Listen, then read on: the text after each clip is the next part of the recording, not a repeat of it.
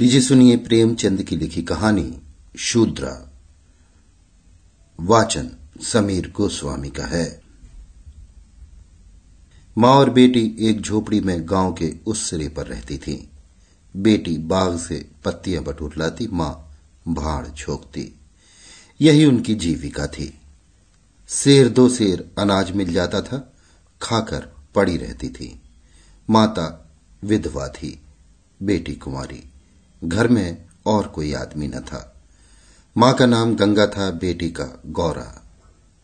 गंगा को कई साल से यही चिंता लगी हुई थी कि कहीं गौरा की सगाई हो जाए, लेकिन कहीं बात पक्की न होती थी। अपने पति के मर जाने के बाद गंगा ने कोई दूसरा घर न किया था, न कोई दूसरा धंधा ही करती थी। इससे लोगों को संदेह हो गया था कि आखिर इसका गुजर कैसे होता है। और लोग तो छाती फाड़ फाड़ कर काम करते हैं फिर भी पेट भर अन्न मयसर नहीं होता। ये स्त्री कोई धंधा नहीं करती, फिर भी माँ बेटी आराम से रहती हैं, किसी के सामने हाथ नहीं फैलाती। इसमें कुछ न कुछ रहस्य अवश्य है। धीरे धीरे ये संदेह और भी दृढ़ हो गया और अब तक जीवित था। बिरादरी में कोई गौरा से सगाई करने पर राज़ी न होता था। शूद्रों की बिरादरी बहुत छोटी होती है। दस पाँच कोस से अधिक उसका क्षेत्र नहीं होता। इसीलिए एक दूसरे के गुण दोष किसी से छिपे नहीं रहते। उन पर पर्दा ही डाला जा सकता है। इस भ्रांति को शांत करने के लिए माँ ने बेटी के साथ कई तीर्थ यात्राएँ की। उड़ीसा तक हुआई लेकिन संदेह न मिटा। गौरा युवती थी, सुंदरी थी, पर उसे किसी ने कुएँ पर या खेतों में हँसते बोलते नहीं देखा। उसकी निगाह कभी ऊपर उठती ही न थी। लेकिन ये बातें भी संदेह को और पुष्ट करती थी। अवश्य कोई न कोई रहस्य है। कोई युवती इतनी सती नहीं हो सकती। कुछ गुपचुप की बात अवश्य है। यो ही दिन गुजरते जाते थे। बुढ़िया दिनों दिन चिंता से घुल रही थी। उधर सुंदरी की मुख छवि दिनों दिन निहरती जाती थी। कली खिलकर फूल हो रही थी। एक दिन एक परदेसी गाँव से होकर निकला। दस बारह कोस से आ रहा था। नौकरी की खोज में कलकत्ता जा रहा था। रात हो गई। किसी कहार का घर पूछता हुआ गंगा के घर आया। गंगा ने उसका खूब आदर सत्कार किया। उसके लिए गेहूँ का आटा लाई। घर से बर्तन निकाल कर दिए। कहार ने पकाया, खाया, लेटा, बातें होने लगी। सगाई की चर्चा छिड़ गई। कहार जवान था, गौरा पर निकाह पड़ी। उसका रंग ढंग देखा। उसकी सजल छवि आँखों में खूब गई। सगाई करने पर राज़ी हो गया। लौटकर घर चला गया। दो चार गहने अपनी बहन के यहाँ से लाया। गाँव के बजाज ने कपड़े उधार दे दिए। दो चार भाई बंदों के साथ सगाई करने आ पहुँचा। सगाई हो गई, यहीं रहने लगा। गंगा बेटी और दामाद को आँखों से दूर न कर सकती थी। परंतु दस ही पाँच दिनों में मगरू के कानों में इधर उधर की बातें पड़ने लगी। सिर्फ़ बिरादरी ही के नहीं अन्य जाति वाले भी उनके कान भरने लगे। ये बातें सुन सुनकर मंगरू पछताता था कि नाह के यहाँ फंसा, पर गौरा को छोड़ने का ख्याल कर उसका दिल काँप उठता था। एक महीने के बाद मंगरू अपनी बहन के गहने लौटाने गया। खाने के समय उसका बहनोई उसके साथ भोजन करने न बैठा। मगरू को कुछ संदेह हुआ। बहनोई से बोला, तुम क्यों नहीं आते? बहनोई ने कहा, तुम खा लो, मैं फिर खा लूँगा। मगरू ने पूछा, बात क्या है? तुम खाने क्यों नहीं उठते? बहनोई जब तक पंचायत न होगी, मैं तुम्हारे साथ कैसे खा सकता हूँ? तुम्हारे लिए बिरादरी भी नहीं छोड़ दूँगा। किसी से न पूछा न गाछा, जाकर एक हरजाई से सगाई कर ली। मंगरू चौके पर उठाया, मिर्जई पहनी और ससुराल चला आया। बहन खड़ी रोती रह गई। उसी रात को वो किसी से कुछ कहे सुने बगैर गौरा को छोड़कर कहीं चला गया। गौरा नींद में मगन थी। उसे क्या खबर थी कि वो रत्न जो मैंने इतनी तपस्या के बाद पाया है, मुझे सदा के लिए छोड़े चला जा रहा है। कई साल बीत गए, मगरू का कुछ पता न चला। कोई पत्र तक न आया, पर गौरा बहुत प्रसन्न थी। वो मांग में सिंदूर डालती रंग बिरंगे के कपड़े पहनती और अधरों पर मिस्सी के धड़े जमाती। मंगरू भजनों की पुरानी किताब छोड़ गया था। उसे कभी कभी पढ़ती और गाती। मंगरू ने उसे हिंदी सिखा दी थी। टटोल टटोल कर भजन पढ़ लेती थी। पहले वो अकेली बैठी रहती, गाँव की और स्त्रियों के साथ बोलते चालते उसे शर्म आती थी। उसके पास वो वस्तु न थी जिस पर दूसरी स्त्रियाँ गर्व करती थी। सभी अपने अपने पति की चर्चा करती। गौरा का पति कहाँ था? वो किसकी बातें करती? अब उसके भी पति था। अब वो अन्य स्त्रियों के साथ इस विषय पर बातचीत करने की अधिकारिणी थी। वो भी मंगरू की चर्चा करती। मगरू कितना स्नेहशील है, कितना सज्जन, कितना वीर। पति चर्चा से उसे कभी तृप्ति ही ना होती थी। स्त्रियाँ, मंगरू तुम्हें छोड़कर क्यों चले गए? गौरी कहती, क्या करते? मर्द कभी ससुराल में पड़ा रहता है? देश परदेश में निकलकर चार पैसे कमाना ही तो मर्दों का काम है। नहीं तो मान मर्यादा का निर्वाह कैसे हो? जब कोई पूछता चिट्ठी पत्री क्यों नहीं भेजते तो हंसकर कहती, अपना पता ठिकाना बताने में डरते हैं। जानते हैं ना, गौरा आकर सिर पर सवार हो जाएगी। सच कहते हूँ उनका पता ठिकाना मालूम हो जाए तो यहाँ मुझसे एक दिन भी ना रहा जाए। वो बहुत अच्छा करते हैं कि मेरे पास चिट्ठी पत्री नहीं भेजते। बेचारे परदेश में कहाँ घर गृहस्थी संभालते फिरेंगे? एक दिन किसी सहेली ने कहा हम न मानेंगे तुझसे ज़रूर मंगरू का झगड़ा हो गया है, नहीं तो बिना कुछ कहे सुने क्यों चले जाते? गौरा ने हंसकर कहा, बहन अपने देवता से भी कोई झगड़ा करता है? वो मेरे मालिक हैं, भला मैं उनसे झगड़ा करूँगी? जिस दिन झगड़े की नौबत आएगी, कहीं डूब मरूँगी। मुझसे कहकर जाने पाते, मैं उनके पैरों से लिपटना चाहती एक दिन कलकत्ता से एक आदमी आकर गंगा के घर ठहरा। पास ही के किसी गाँव में अपना घर बताया। कलकत्ता में वो मंगरू के पड़ोसी में रहता था। मंगरू ने उसे गौरा को अपने साथ लाने को कहा था। दो साड़ियाँ और राह खर्च के लिए रुपए भी भेजे थे। गौरा फूली न समाई। बूढ़े ब्राह्मण के साथ चलने को तैयार हो गई। चलते वक्त वो गाँव की सब औरतों से गले मिली। गंगा उसे स्टेशन तक पहुँचाने गई। सब कहते थे, बेचारी लड़की के भाग जग गए। नहीं तो यहाँ कुड़ कुड़ कर मर जाती। रास्ते भर गौरा सोचती, न जाने वो कैसे हो गए होंगे। अब तो मूछे अच्छी तरह निकल आई होंगी। परदेश में आदमी सुख से रहता है, देह भर आई होगी। बाबू साहब हो गए होंगे। मैं पहले दो तीन दिन उनसे बोलूँगी नहीं। फिर पूछूँगी, तुम मुझे छोड़कर क्यों चले गए? अगर किसी ने मेरे बारे में कुछ बुरा भला कहा ही था तो तुमने उसका विश्वास क्यों कर लिया? तुम अपनी आँखों से न देखकर दूसरों के कहने पर क्यों गए? मैं भली हूँ या बुरी हूँ? हूँ तो तुम्हारी। तुमने मुझे इतने दिनों रुलाया क्यों? तुम्हारे बारे में अगर इसी तरह कोई मुझसे कहता तो क्या मैं तुमको छोड़ देती? जब तुमने मेरी बाह पकड़ ली तो तुम मेरे हो गए। फिर तुम में लाख ऐब हो, मेरी बला से। चाहे तुम तुर्क ही क्यों ना हो जाओ, मैं तुम्हें छोड़ नहीं सकती। तुम क्यों मुझे छोड़कर भागे? क्या समझते थे भागना सहज है? आखिर झक मारकर बुलाया कि नहीं? कैसे ना बुलाते? मैंने तो तुम्हारे ऊपर दया की कि चली आई। नहीं तो कह देती कि मैं ऐसे निर्दय के पास नहीं जाती तो तुम अपने आप दौड़े आते। तप करने से देवता भी मिल जाते हैं, आकर सामने खड़े हो जाते हैं। तुम कैसे ना आते? वो धरती बार बार उद्विग्न होकर बूढ़े ब्राह्मण से पूछती, अब कितनी दूर है? धरती के छोर पर रहते हैं क्या? और भी कितनी ही बातें वो पूछना चाहती थी, लेकिन संकोचवश न पूछ सकती थी। मन ही मन अनुमान करके अपने आप को संतुष्ट कर लेती थी। उनका बड़ा सा मकान होगा। शहर में लोग पक्के घरों में रहते हैं। जब उनका साहब इतना मानता है तो नौकर भी होगा। मैं नौकर को भगा दूँगी। मैं दिन भर पड़े पड़े क्या किया करूँगी? बीच बीच में उसे घर की याद भी आ जाती थी। बेचारी अम्मा रोती होंगी। अब उन्हें घर का सारा काम आप ही करना पड़ेगा। न जाने बकरियों को चराने ले जाती हैं या नहीं।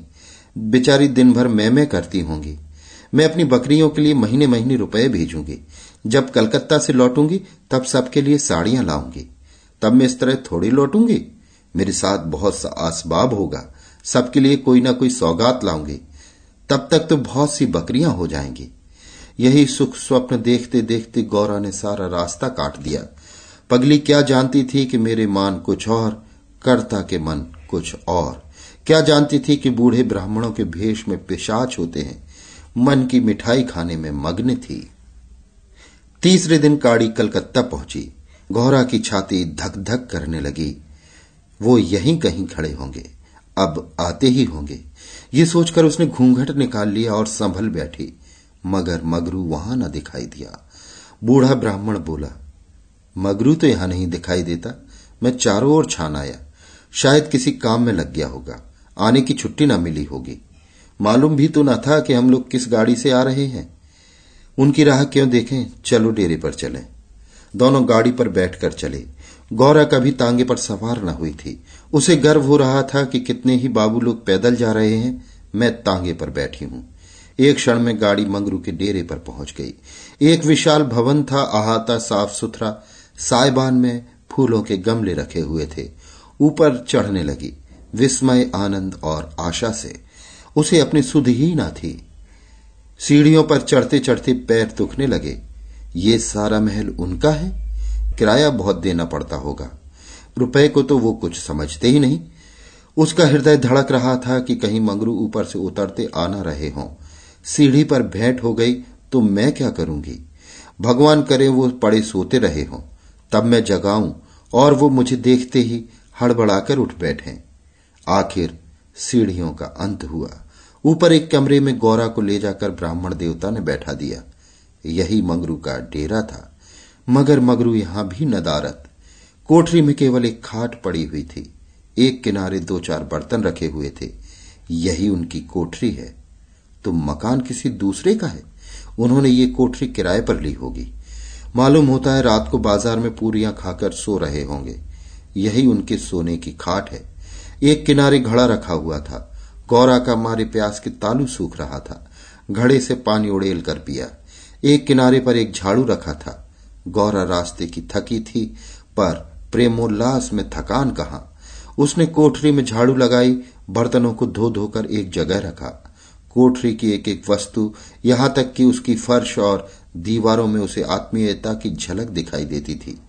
उस घर में भी जहाँ उसने अपने जीवन के 25 वर्ष काटे थे, उसे अधिकार का ऐसा गौरवयुक्त आनंद न प्राप्त हुआ था।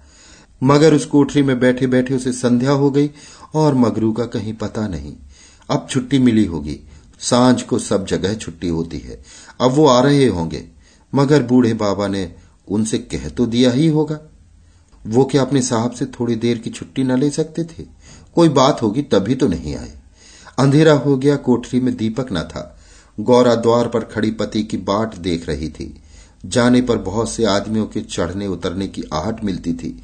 बार बार गौरा को मालूम होता था कि वो आ रहे हैं, पर इधर कोई नहीं आता था। नौ बजे बूढ़े बाबा आए। गौरा ने समझा, मगरू है। झटपट कोठरी के बाहर निकल आई। देखा तो ब्राह्मण। बोली, वो कहाँ रह गए?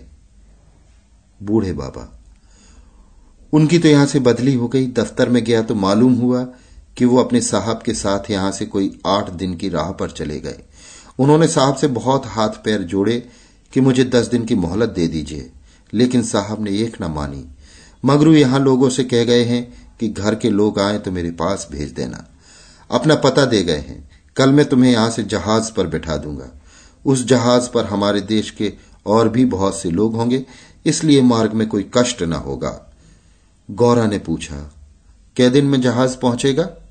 बूढ़े ने कहा, आठ दस दिन से कम न लगेंगे, मगर घबराने की कोई बात नहीं। तुम्हें किसी बात की तकलीफ़ न होगी। अब तक गौरा को अपने गाँव लौटने की आशा थी।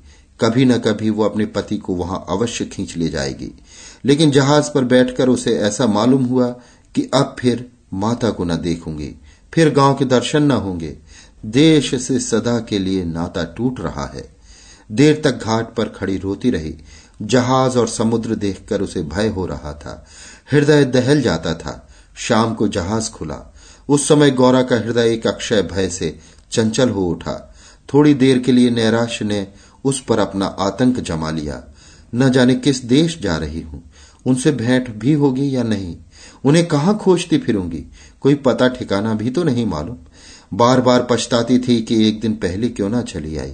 कलकत्ता में भेंट हो जाती तो मैं उन्हें वहां कभी न जाने देती Ace is the place with the helpful hardware, folks. Ace is the only national retailer that carries Benjamin Moore paint, which means the paint you trust and a huge selection of colors are right in your neighborhood. And this Saturday only, you can pick up a free sample of Benjamin Moore at your local Ace. It's a great way to explore quality colors and find the perfect one for your place. So if you're looking for award-winning service and a new look for your home, look no further than Benjamin Moore Paint at Ace. Offer valid August 1st for Ace Rewards members. Limit 1 at participating stores while supplies last. जहाज़ पर और कितने ही मुसाफिर थे, कुछ स्त्रियाँ भी थीं। उनमें बराबर गाली गलौच होती रहती थी, इसलिए गौरा को उनसे बात करने की इच्छा न होती थी। केवल एक स्त्री उदास दिखाई देती थी। गौरा ने उससे पूछा, तुम कहाँ जाती हो बहन? उस स्त्री की बड़ी बड़ी आँखें सजल हो गई। बोली, कहाँ बताऊँ बहन कहाँ जा रही हूँ? जहाँ भाग्य लिए जाता है वहीं जा रही हूँ। तुम कहाँ जाती हो? गौरा, मैं तो अपने मालिक के पास जा रही हूँ। जहाँ ये जहाज़ रुकेगा, वो वहीं नौकर हैं। मैं कल आ जाती तो उनसे कलकत्ता में ही भेंट हो जाती। आने में देर हो गई।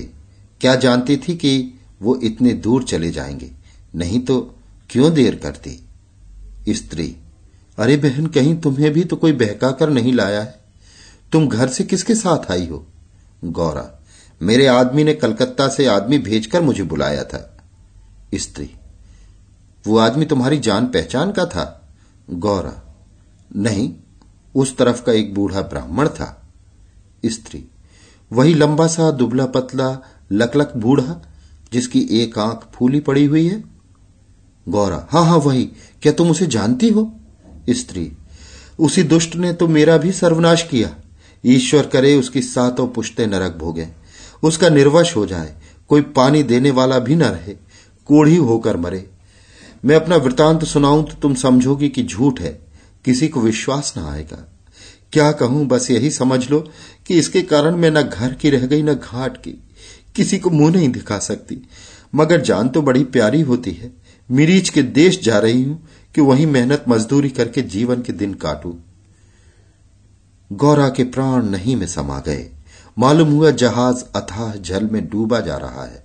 समझ गई बूढ़े ब्राह्मण ने दगा किया। अपने गाँव में सुना करती थी कि गरीब लोग मिरीच में भर्ती होने के लिए जाया करते हैं। मगर जो वहाँ जाता है, वो फिर नहीं लौटता। हे भगवान, तुमने मुझे किस पाप का ये दंड दिया? बोली, ये सब क्यों लोगों को इस तरह छलकर मिरीच भेजते हैं? स्त्री, रुपए के लोभ से और किस लिए? सुनती हूँ आदमी पीछे इन सभी को कुछ रुपए मिलते हैं। गौरा। मजूरी?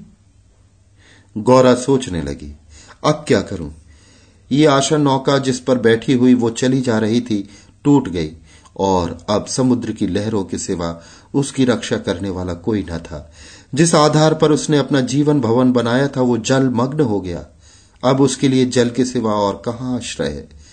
उसकी अपनी माता की, अपने घर की, अपने गाँव की सहेलियों की याद आती। और ऐसी घोर मर्म वेदना होने लगी, मानो कोई सर्प अंतस्थल में बैठा हुआ बार बार डस रहा हो। भगवान, अगर मुझे यही यातना देनी थी तो तुमने जन्म ही क्यों दिया था? तुम्हें दुखिया पर दया नहीं आती? जो पिसे हुए हैं उन्हीं को पीसते हो?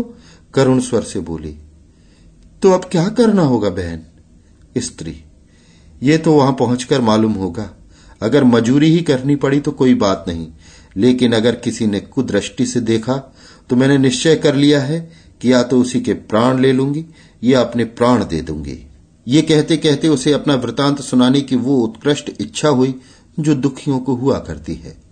बोली, मैं बड़े घर की बेटी और उससे भी बड़े घर की बहू हूँ। पर अभाग्नि विवाह के तीसरे ही साल पतिदेव का देहांत हो गया। चित्त की कुछ ऐसी दशा हो गई कि नित्य मालूम होता कि वो मुझे बुला रहे हैं। पहले तो आँख झपकते ही उनकी मूर्ति सामने आ जाती थी, पर मन में ये शंका होती थी कि जब उनका देहावसान हो गया है तो वो मुझे दिखाई कैसे देते हैं? मैं इसे भ्रांति समझकर चित्त को शांत न कर सकती। मन कहता था, जो वस्तु प्रत्यक्ष दिखाई देती है, वो मिल क्यों नहीं सकती? केवल वो ज्ञान चाहिए। साधु महात्माओं के सिवा ज्ञान और कौन दे सकता है? मेरा तो अब भी विश्वास है कि अभी ऐसी क्रियाएँ हैं जिनसे हम मरे हुए प्राणियों से बातचीत कर सकते हैं, उनको स्थूल रूप में देख सकते हैं, महात्माओं की खोज में रहने लगी। मेरे यहाँ अक्सर साधु संत आते थे। उनसे एकांत में इस विषय में बात ही किया करती थी। पर वे लोग सदुपदेश देकर मुझे टाल देते थे। मुझे सदुपदेशों की ज़रूरत न थी। मैं वैधव्य धर्म खूब जानती थी। मैं तो वो ज्ञान जानती थी जो जीवन और मरण के बीच का पर्दा उठा दे। तीन साल तक मैं इसी खेल में लगी रही। दो महीने होते हैं, वही बूढ़ा ब्राह्मण सन्यासी बना हुआ मेरे यहाँ जा पहुँचा। मैंने इससे वही भिक्षा मांगी। इस धूर्त ने कुछ ऐसा माया जाल फैलाया कि आँखें रहते हुए भी फंस गई। अब सोचती हूँ तो अपने ऊपर आश्चर्य होता है कि मुझे उसकी बातों पर इतना विश्वास क्यों हुआ। मैं पति दर्शन के लिए सब कुछ झेलने को, सब कुछ करने को तैयार थी। इसने रात को अपने पास बुलाया। मैं घर वालों से पड़ोसिन के घर जाने का बहाना करके इसके पास गई। एक पीपल से इसकी धुई जल रही थी। उस विमल चांदनी में ये जटाधारी ज्ञान और योग का देवता सा मालूम होता था। मैं आकर धुई के पास खड़ी हो गई। उस समय यदि बाबा जी मुझे आग में कूद पड़ने की आज्ञा देते तो मैं तुरंत कूद जाती। इसने मुझे बड़े प्रेम से बिठाया और मेरे सिर पर हाथ रखकर न जाने क्या कर दिया कि मैं बेसुध हो गई। फिर मुझे कुछ नहीं मालूम कि मैं कहाँ गई, क्या हुआ? जब मुझे होश आया तो मैं रेल पर सवार थी। जी में आया कि चिल्लाऊं, पर यह सोच कर अब गाड़ी रुक भी गई और मैं उतर भी पड़ी तो घर में घुसने न पाऊँगी। मैं चुपचाप बैठी रह गई। मैं परमात्मा की दृष्टि से निर्दोष थी, पर संसार की दृष्टि में कलंकित हो चुकी थी। रात को किसी युवती का घर से निकल जाना कलंकित करने के लिए काफ़ी था। जब मुझे मालूम हो गया कि सब मुझे टापू भेज रहे हैं तो मैंने जरा भी आपत्ति नहीं की। मेरे लिए अब सारा संसार एक सा है। जिसका संसार में कोई ना हो, उसके लिए क्या भय? उसका तो जीना और मरना दोनों बराबर है। बल्कि मर जाने से जीवन की विपत्तियों का तो अंत हो जाएगा। गौरा ने सोचा, इस स्त्री में कितना धैर्य और साहस है। फिर मैं क्यों इतनी कातर और निराश हो रही हूँ? जब जीवन की अभिलाषाओं का अंत हो गया तो जीवन के अंत का क्या डर? बोली बहन, हम और तुम एक जगह रहेंगे। मुझे तो अब तुम्हारा ही भरोसा है। स्त्री ने कहा, भगवान का भरोसा रखो और मरने से मत डरो। सघन अंधकार छाया हुआ था, ऊपर काला आकाश था, नीचे काला जल। गौरा आकाश की ओर ताक रही थी, उसकी संगनी जल की ओर। उसके सामने आकाश की कुसुम थे, इसके चारों ओर अनंत, अखंड, अपार अंधकार था। जहाज़ से उतरते ही एक आदमी ने यात्रियों के नाम लिखने शुरू किए। इसका पहनावा तो अंग्रेज़ी था, पर बातचीत से हिंदुस्तानी मालूम होता था। गौरा सिर झुकाए अपनी संगिनी के पीछे खड़ी थी। उस आदमी की आवाज़ सुनकर वो चौंक पड़ी। उसने दबी आँखों से उसकी ओर देखा। उसके समस्त शरीर में सनसनी दौड़ गई। क्या स्वप्न तो नहीं देख रही हूँ? आँखों पर विश्वास न आया। फिर उस पर निगाह डाली। उसकी छाती वेग से धड़कने लगी। पैर थर थर कांपने लगे। ऐसा मालूम होने लगा, मानो चारों ओर जल ही जल है और उसमें बही जा रही हूँ। उसने अपनी संगनी का हाथ पकड़ लिया, नहीं तो ज़मीन में गिर पड़ती। उसके सम्मुख वही पुरुष खड़ा था जो उसका प्राणधार था, और जिससे इस जीवन में भेंट होने की उसे लेश मात्र भी आशा न थी। ये मंगरू था, इसमें जरा भी संदेह न था। हाँ, उसकी सूरत बदल गई थी। यौवन काल का वो कांतिमय साहस सदय छवि नाम को भी न था। बाल खिचड़ी हो गए थे, गाल पिचके हुए, लाल आँखों से कुवासना और कठोरता झलक रही थी। पर था वो मगरू। गौरा के जी में प्रबल इच्छा हुई कि स्वामी के पैरों से लिपट जाऊँ। चिल्लाने का जी चाहा, पर संकोच ने मन को रोका। बूढ़े ब्राह्मण ने बहुत ठीक कहा था। स्वामी ने अवश्य मुझे बुलाया था और आने से पहले यहाँ चले आए। उसने अपनी संगिनी के कान में कहा, बहन, तुम उस ब्राह्मण को व्यर्थ ही बुरा कह रही थी। यही तो वो है जो यात्रियों के नाम लिख रहे हैं। स्त्री, सच खूब पहचानती हो? गौरा, बहन, क्या इसमें भी हो सकता है? स्त्री, तब तो तुम्हारे भाग जग गए, मेरी भी सुध लेना। गौरा, भला बहन, ऐसा भी हो सकता है कि यहाँ तुम्हें छोड़ दूँ? मंगरू यात्रियों से बात बात पर बिगड़ता था बात बात पर गालियाँ देता था।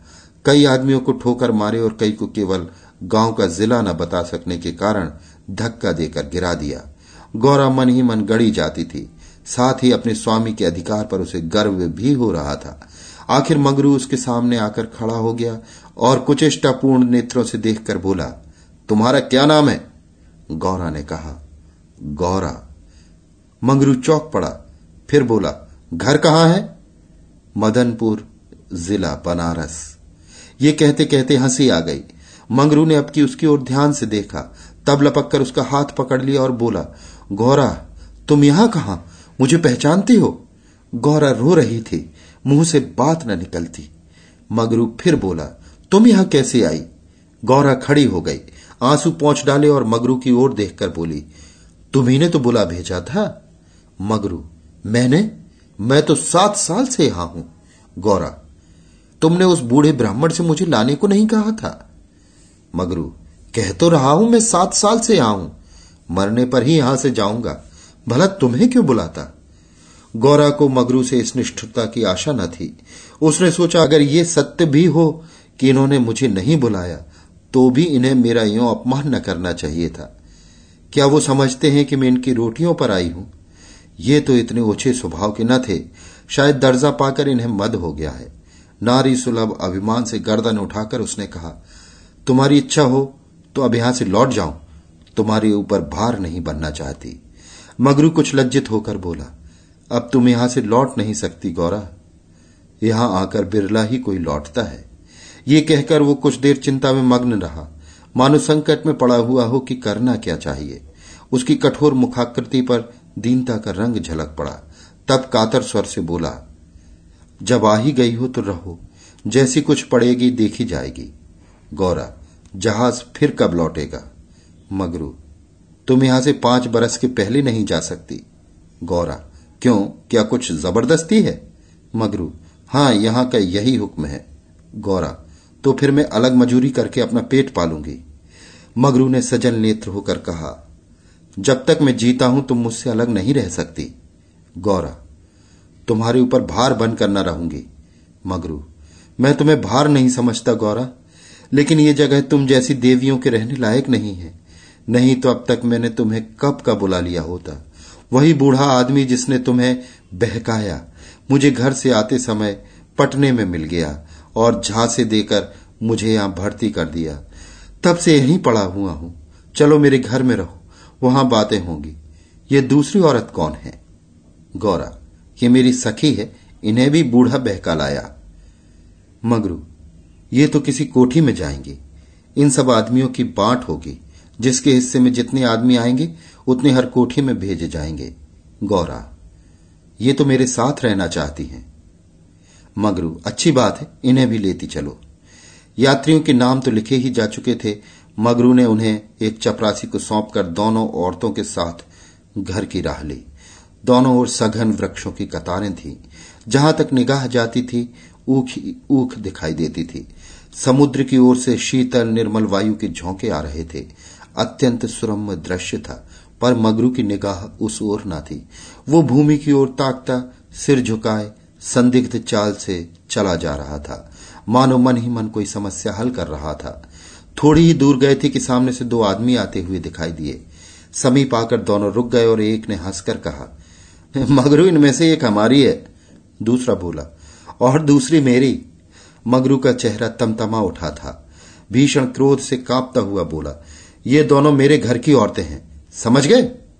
इन दोनों ने ज़ोर से कह कहा मारा और एक ने गौरा के समीप आकर उसका हाथ पकड़ने की चेष्टा करके कहा, ये मेरी हैं, चाहे तुम्हारी घर की हो, चाहे बाहर की।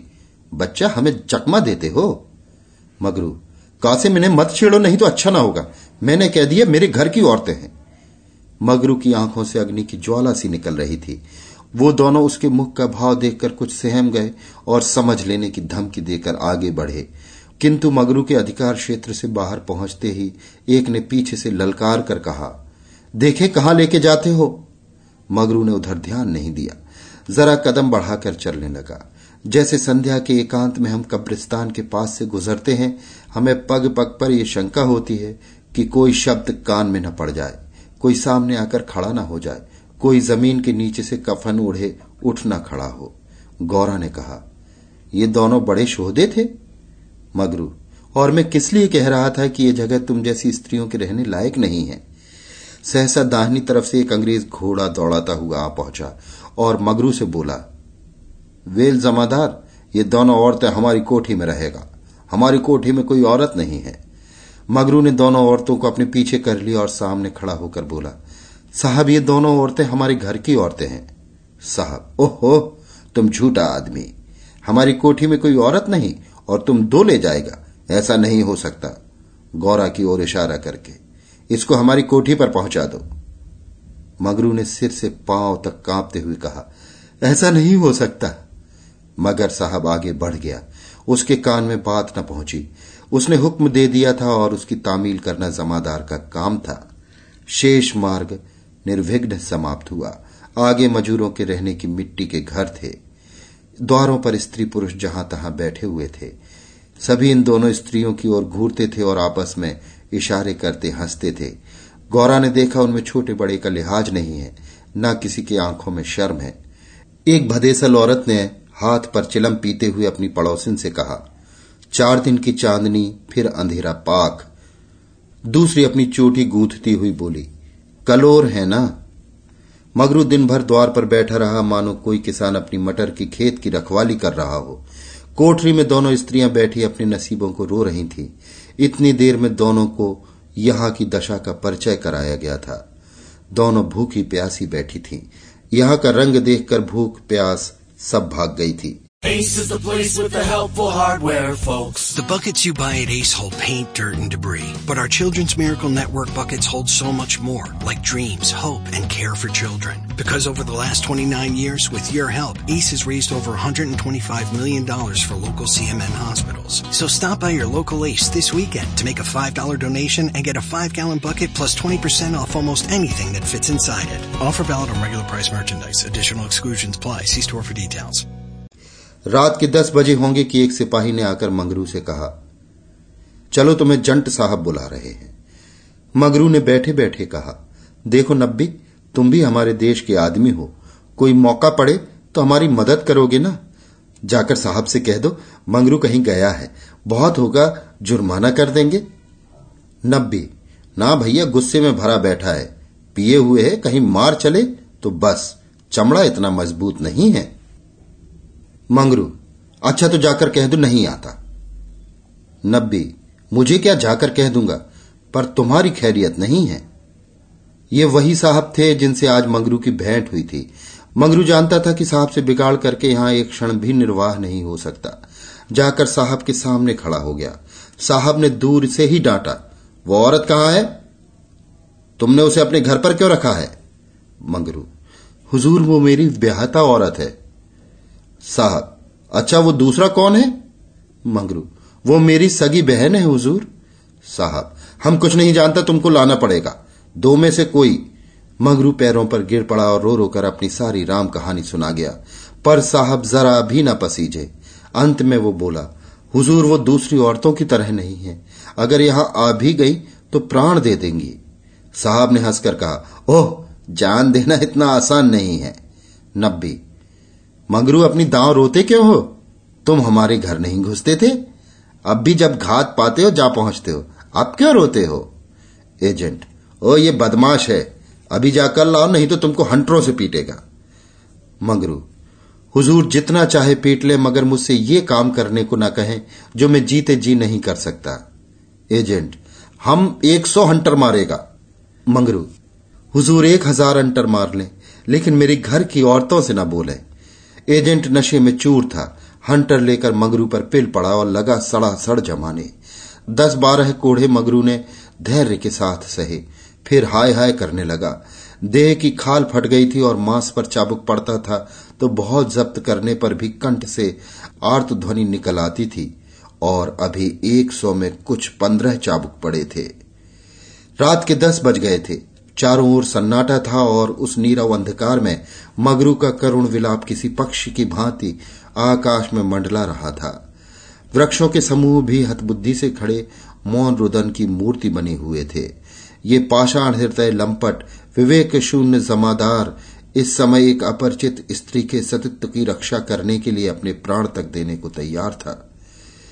केवल इस नाते कि ये उसकी पत्नी की संगनी थी। वो समस्त संसार की नज़रों में गिरना गवारा कर सकता था, पर अपनी पत्नी की भक्ति पर अखंड राज्य करना चाहता था। इसमें अणुमात्र की कमी भी उसके लिए असह्य थी। उस अलौकिक भक्ति के सामने उसके जीवन का क्या मूल्य था? ब्राह्मणी तो ज़मीन पर ही सो गई थी, पर गौरा बैठी पति की बाट जो रही थी। अभी तक वो उससे कोई बात नहीं कर सकी थी। सात वर्षों की विपत्ति कथा कहने और सुनने के लिए बहुत समय की ज़रूरत थी और रात के सेवा वो समय कब मिल सकता था।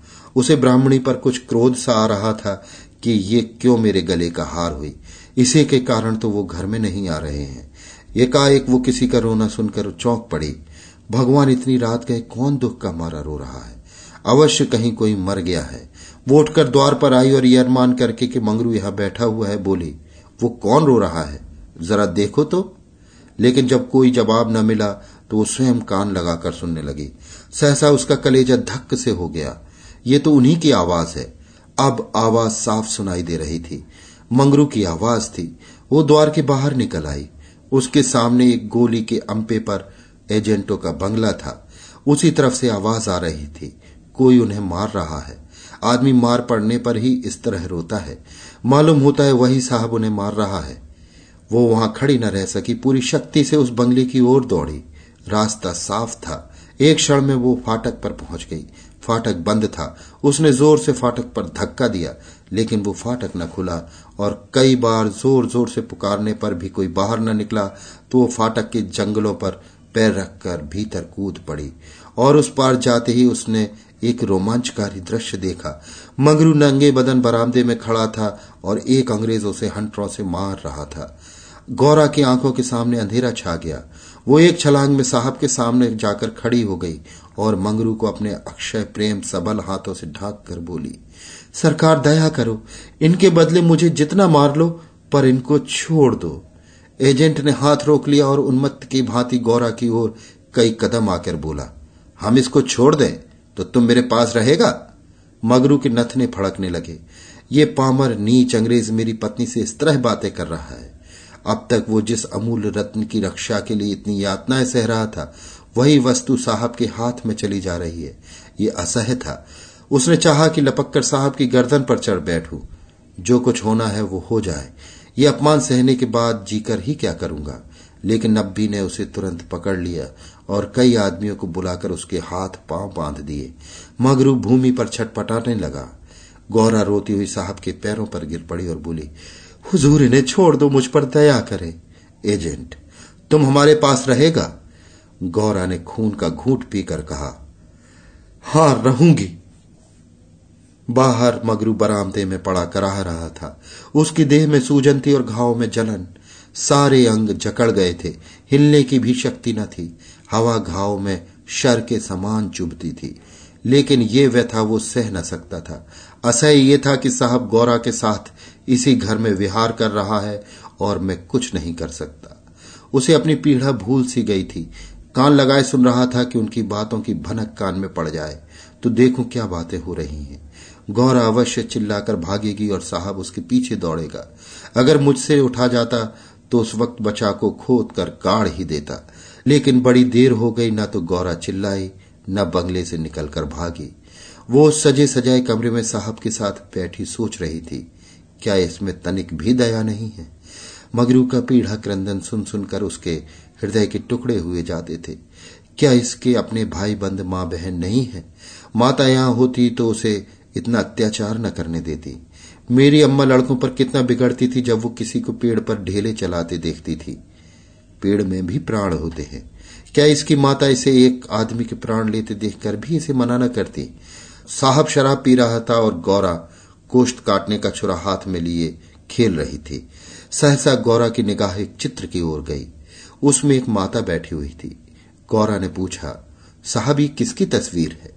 साहब ने शराब का गिलास मेज पर रखकर कहा, ओह, ये हमारे खुदा की माँ मरियम है। गौरा, बड़ी अच्छी तस्वीर है। क्यों साहब, तुम्हारी माँ जीती है ना? साहब, वो मर गया। जब हम यहाँ आया तो वो बीमार हो गया। हम उसको देख भी नहीं सका। साहब के मुखमंडल पर करुणा की झलक दिखाई दी। गौरा बोली, तब तो उन्हें बड़ा दुख हुआ होगा।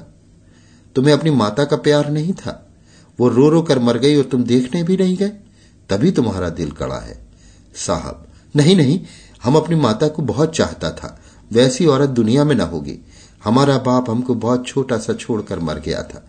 माता ने कोयले की खान में मजूरी करके हमको पाला। गौरा, तब तो वो देवी थी।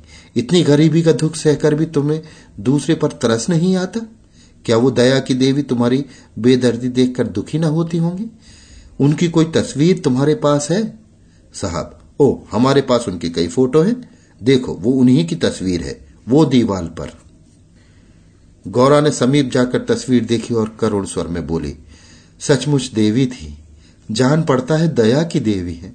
वो तुम्हें कभी मारती थी कि नहीं? मैं तो जानती हूँ वो कभी किसी पर न बिगड़ती होंगी। बिल्कुल दया की मूर्ति है। साहब वो मामा हमको कभी नहीं मारता था। वो बहुत गरीब था, पर अपने कमाई में कुछ न कुछ ज़रूर खैरात करता था। किसी बेबाप के बालक को देखकर उसकी आँखों में आँसू भर आता था। वो बहुत ही दयावान था। गौरा ने तिरस्कार के भाव में कहा, और उसी देवी के पुत्र होकर तुम इतने निर्दयी हो? क्या वो होती तो तुम्हें किसी को इस तरह हत्यारों की भांति मारने देती? वो सरग में रो रही होंगी। सरग न रख तो तुम्हारे यहाँ भी होगा? ऐसी देवी के पुत्र कैसे हो गए? गौरा को ये बातें कहते हुए जरा भी भय न होता था। उसने अपने मन में एक दृढ़ संकल्प कर लिया था और अब उसे किसी प्रकार का भय न था। जान से हाथ धो लेने का निश्चय कर लेने के बाद भय की छाया भी नहीं रह जाती। किंतु वो हृदय शून्य अंग्रेज़ इन तिरस्कारों पर आग हो जाने के बदले और भी नम्र होता जाता था। गौरा मानवीय भावों से कितनी ही अनभिज्ञ हो, पर इतना जानती थी कि अपनी जननी के लिए प्रत्येक हृदय में, चाहे वो साधु का हो या कसाई का, आदर और प्रेम का एक कोना सुरक्षित रहता है। ऐसा भी कोई अभागा प्राणी है, जिसे मात्र स्नेह की स्मृति थोड़ी देर के लिए रुला न देती हो, उसके हृदय के कोमल भाव को जगा न देती हो। साहब की आँखें डबडबा गईं, सिर झुकाए बैठा था, गौरा ने उसी ध्वनि में कहा तुमने उनकी सारी तपस्या धूल में मिला दी। जिस देवी ने मर मर कर तुम्हारा पालन किया, उसी को मरने के पीछे इतना कष्ट देते हो। क्या इसीलिए माता अपने पुत्र को अपना रक्त पिला पिलाकर पालती है? अगर वो बोल सकती तो क्या चुप बैठी रहती? तुम्हारे हाथ पकड़ सकती तो ना पकड़ती। मैं तो समझती हूँ, वो जीती होती तो इस वक्त विष खाकर मर जाती। साहब अब जब्त न कर सके। नशे में क्रोध की भांति ग्लानी का वेग सहज ही में उठाता है। दोनों हाथों से मुँह छिपाकर साहब ने रोना शुरू किया और इतना रोया कि हिचकी बंद गई। माता के चित्र के सम्मुख जाकर वो कुछ देर खड़ा रहा। मानो माता से क्षमा मांग रहा हो। तब आकर आद्र कंठ से बोला, हमारी माता को अब कैसे शांति मिलेगी? हाय हाय, हमारे सबब से उसको स्वर्ग में भी सुख नहीं मिला। हम कितना अभागा है। गौरा, अभी जरा देर में तुम्हारा मन बदल जाएगा, फिर तुम दूसरों पर अत्याचार करने लगोगे। साहब, नहीं नहीं अब हम ममा को कभी दुख नहीं देगा। हम अभी मंगरू को अस्पताल भेजता है। रात ही को मंगरू अस्पताल पहुँचा दिया गया। एजेंट खुद उसको पहुँचाने आया। गौरा भी उसके साथ थी। मगरू को ज्वर हो आया था। बेहोश पड़ा हुआ था। मगरू ने तीन दिन आँखें न खोली और गौरा तीनों दिन उसके पास बैठी रही। एक क्षण के लिए भी वहाँ से न हटी। एजेंट भी कई बार हालचाल पूछने आ जाता और हर मर्तबा गौरा से क्षमा माँगता। चौथे दिन मगरू ने आँखें खोली तो देखा गौरा सामने बैठी हुई है। गौरा उसे आँखें खोलते देखकर पास आ खड़ी हुई और बोली, अब कैसा जी है? मगरू ने कहा, तुम यहाँ कब आई? गौरा, मैं तो तुम्हारे साथ ही आई थी, तब से यही हूँ। मगरू साहब के बंगले में क्या जगह नहीं है? गौरा, अगर बंगले की चाह होती तो सात समुद्र तुम्हारे पास क्यों आती? मगरू आकर कौन सा सुख दे दिया? तुम्हें यही करना था तो मुझे मर क्यों ना जाने दिया? गौरा ने झुंझलाकर कहा, तुम इस तरह की बातें मुझसे ना करो। ऐसी बातों से मेरी देह में आग लग जाती है मगरू ने मुँह फेर लिया। मानो उसे गौरा की बात पर विश्वास नहीं आया। दिन भर गौरा मगरू के पास बेदाना पड़ी रही। गौरा ने कई बार उसे बुलाया, लेकिन वो चुप्पी साधे रहा। ये संदेह युक्त निराधर कोमल हृदय गौरा के लिए असह्य था। जिस पुरुष को वो देवतुल्य समझती थी, उसके प्रेम से वंचित होकर वो कैसे जीवित रह सकती थी? यही प्रेम उसके जीवन का आधार था। उसे खोकर अब वो अपना सर्वस्व खो चुकी थी। आधी रात से अधिक बीत चुकी थी, मगरू बेखबर सोया हुआ था। शायद वो कोई स्वप्न देख रहा था। गौरा ने उसके चरणों पर सिर रखा और अस्पताल से निकली। मंगरू ने उसका परित्याग कर दिया था। वो भी उसका परित्याग करने जा रही थी। अस्पताल के पूर्व दिशा में एक फरलांग पर एक छोटी सी नदी बहती थी। गौरा उसके कगार पर खड़ी हो गई। अभी कई दिन पहले वो अपने गाँव में आराम से पड़ी हुई थी। उसे क्या मालूम था कि जो वस्तु इतनी मुश्किल से मिल सकती है, वो इतनी आसानी से खोई भी जा सकती है। उसे अपनी माँ की, अपने घर की, अपनी सहेलियों की, अपनी बकरी के बच्चों की याद आई। वो सब कुछ छोड़कर इसलिए यहाँ आई थी। पति के ये शब्द क्या साहब के बंगले में जगह नहीं है? उसके मर्म स्थान में बाणों के समान चुभे हुए थे। ये सब मेरे ही कारण तो हुआ। मैं न रहूँगी तो वो फिर आराम से रहेंगे। सहसा उसे ब्राह्मणी की याद आ गई। उस दुखिया के दिन यहाँ कैसे कटेंगे? चलकर साहब से कह दूँ कि उसे या तो उसके घर भेज दें या किसी पाठशाला में काम दिला दें। वो लौटना ही चाहती थी कि किसी ने पुकारा, गौरा गौरा! वो मगरू का करुण कंपित स्वर था। वो चुपचाप खड़ी हो गई। मगरू ने फिर पुकारा, गौरा गौरा, तुम कहा? मैं ईश्वर से कहता हूँ कि गौरा ने और कुछ न सुना। वो धम से नदी में कूद पड़ी। बिना अपने जीवन का अंत की वो स्वामी की विपत्ति का अंत न कर सकती थी। धमाके की आवाज़ सुनते ही मगरू भी नदी में कूदा। वो अच्छा तैराक था, मगर कई बार गोते मारने पर भी गौरा का कहीं पता न चला। प्रातःकाल दोनों लाशें साथ साथ नदी में तैर रही थी। जीवन यात्रा में उन्हें वो चिर संग कभी न मिला था स्वर्ग यात्रा में दोनों साथ साथ जा रहे थे अभी आप सुन रहे थे प्रेमचंद की लिखी कहानी शूद्रा वाचन समीर गोस्वामी का था With the new iPhone SE for less than 100 bucks at Metro, you rule. It's the most affordable iPhone on the number one brand in prepaid. So whether you're studying online or FaceTiming, Hey, Mom. Hi, dear. The iPhone SE has all you need. Switch to Metro and get the iPhone SE for $99.99 after rebate redemption and six months of service with AutoPay. Metro by T-Mobile. Rule your day. Limit one per account slash household. Requires port and ID validation. Not valid for numbers currently on the T-Mobile network or active on Metro in past 90 days. Restrictions apply. See store for details.